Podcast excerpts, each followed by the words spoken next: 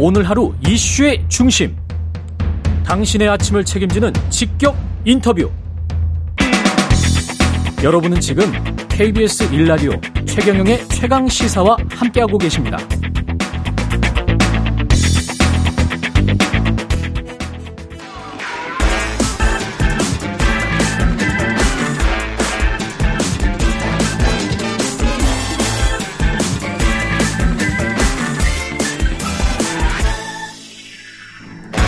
네, 최경영 최강 시사 한 번 더 뉴스 과구신 기자 함께 합니다. 안녕하십니까? 네, 안녕하세요. 오늘은 옷을, 옷을 아주 잘 차려입고 나오셨어요. 그래서 이제 옷에서도 신경을 좀 예, 써야겠군요. 어, 네. 예, 신경을 많이 쓰셨네요. 네. 코레일 소속 직원 두 명 사상자 발생했는데 이게 지금 상황을 잘 모르시는 분들이 있어요. 지난 5일에 일어난 일입니다. 예. 네, 그 화물 열차를 연결 분리하는 과정에서 이 사고가 발생한 것으로 알려졌는데요. 예. 이 사고로 코레일 소속의 30대 직원 A 씨는 숨졌고 20대 직원 B 씨는 다쳐서 이 과호흡 등의 증세를 보이며 응급처치를 받아 병원으로 옮겨졌습니다. 이 경찰과 코레일은 지금 자세한 사고 경위를 조사를 하고 있고요. 국토부는 유가족에게 사실 그대로 충분히 설명하고 장례 등 후속 절차 지원에 정성을 다하라고 지시했다고 합니다. 예. 국토부 2차관이 실제로 어제였죠 현장을 방문했다고 합니다. 이게 중대재해처벌법 시행 이후에 코레일에서 사망자가 나온 게 네 번째입니까 이번이? 네. 그러니까 올해 3월에도 대전의 열차 검수고에서 객차 하부와 레일 사이 끼임으로 사고가 발생해 근로자가 숨졌고요. 7월 13일 서울 중랑역 승강장에서도 배수로를 점검하던 노동자가 열차에 부딪혀 사망했습니다.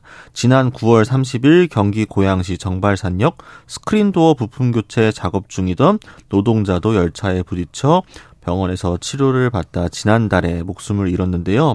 그러니까 벌써 네 번째다 보니까 이 고용노동부가 중대재해처벌법 위반 여부를 조사하겠다고 했습니다. 음. 올해 1월 27일부터 중대재해처벌법이 시행이 되고 있는데 이게 기준이 상시 근로자 50인 이상이기 때문에 어, 이 산업재해가 발생한 것으로 보고 어쨌든 기준에 들어갑니다. 사업주 경영 책임자가 만약에 혐의가 있으면 1년 이상의 징역 혹은 10억 원 이하의 벌금에 처할 수 있습니다. 노동부는 뭐 엄정하게 수사하겠다 이러고 있습니다. 이게 비정규직도 아니고 코레일 소속의 30대 직원이군요. 네, 이건 이제 뭐 원청 하청 뭐 이렇게 빠져나갈 구멍이 좀 없습니다. 그럼 바로 이제 코레일 사장이랑 연결될 거고 그 네. 위에는 이제 국토교통부가 있어요. 그렇죠, 그렇죠. 예, 그래 국토교통부도 철저한 사고조사 지시를 명령을 했습니다. 장관이. 네, 원희룡 예. 장관이 지금 원전 수주 때문에 사우디아라비아로 출장 중인데요. 어, 원, 그, 그, 사- 이번에 보도 참고 자료를 따로 배포를 했습니다. 예.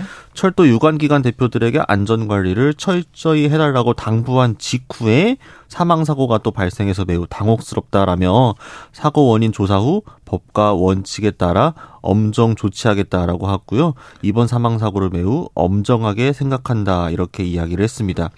이게 사실 원희룡 장관이 주재를 해서 지난 3일에 철도 안전 비상대책 회의가 있었거든요. 그렇죠. 네, 이 자리에서 철도 안전 체계를 원점에서 재검토하라라고 지시를 했는데 이렇게 지시를 한 지 얼마 안 있어가지고 또 사망 사고가 발생을 해서 좀 무색하게 된 상황입니다. 이게 공공기관에서 발생을 했고 중대재해처벌법과 관련해서는 집권 여당은 약간 좀 이거를 완화시켜야 되지 않나 이런 어 분위기가 있었고 네, 그렇죠. 그 정부도 약간 그런 분위기가 있었는데 네, 기재부를 중심으로 좀 그렇죠. 나오고 있죠. 그런데 공공기관에서 발생했기 때문에 이 관련해서 제대로 조사를 하고 코레일 사장까지 이게 갈 수 있을지는 모르겠네요. 또 이게 네, 또 이게 사실- 민간에 보내는 메시지가 분명히 있을 거란 말이죠. 그렇죠. 예. 이번에 어떻게 대처하느냐가 분명히 뭐 시장이든 어디든 사업 현장이든 그렇죠. 상당한 메시지가 될 텐데 예. 이제 원희룡 장관이 본인의 면을 위해서라도 좀 엄정하게 하지 않을까 싶긴 합니다. 예. 이건 좀 지켜봐야 되겠습니다. 네. 예. 그리고 이태원 예.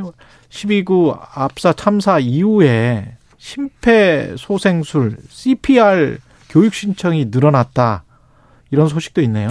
네, 그러니까 다수의 지방자치 단체들이 적극적으로 심폐소생술 교육에 임하고 있다라는 보도들이 굉장히 주말 사이 많이 나왔는데요. 서울뿐만 아니라 인천, 강원, 광주, 부산 등 이제 지역에서 다양했습니다. 일선 보건소와 CPR 교육 위탁 기관으로 이 교육 신청이 쇄도를 하고 있고 지자체별로도 보건복지부와 협의해 내년에 관련 예산과 교육 인원을 확대하는 방안을 추진하겠다라고 하는데요.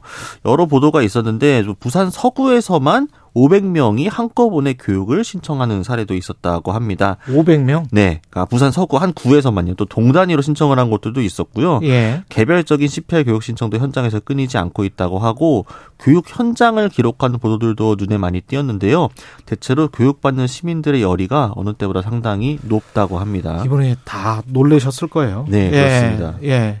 이게 가상현실 VR 기술을 활용하는 방법도 지금 개발이 돼서 이것도 뭐 활용할 수 있을 것 같습니다. 네, 이런 보도도 나왔는데요. 예. 현실에서는 그러니까 데이터가 전송되는 특수 마네킹을 활용을 하고 가상 환경에서도 심리적 교육을 제공하는 메타버스 개념의 교육 플랫폼이 국내에서 개발이 됐다라고 하면서 음. 지금까지의 교육은 아무래도 뭐 강사 수도 제한되어 있고 물리적으로 좀 교육을 한꺼번에 수요에 맞춰 확대하기 어렵다 보니까 예. 이런 기술들도 좀 더 활용이 되면 좀 더 폭넓게 어, 교육을 할 수 있지 않겠느냐 이런 기대가 좀 있는 것 같습니다 현장에서. 예. 그런데 뭐 이렇게 시민들이 대응하는 것보다 예방이나 대비가 가장 중요하겠죠. 네, 그렇습니다. 예, 예. 이런 사고가 미연에 방지가 돼야 되는데 예산이 뭐 CPR 교육 관련된 예산도 지금 이미 삭감이 됐었습니까? 네, 그러니까 지자체에서는 지금 또 늘려달라고 요구를 하겠다고 하고 있는데 예.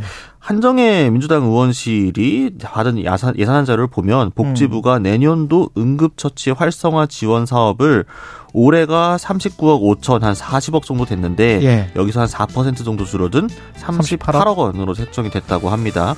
여기 이제 심폐소생술뿐만이 아니라 응급처치 교육, 아동 응급처치, 음. 또 자동심장 충격기? 보급 등이 포함되어 예. 있었다 합니다. 한 번 더 뉴스 과구신 기자였습니다. 고맙습니다. 감사합니다.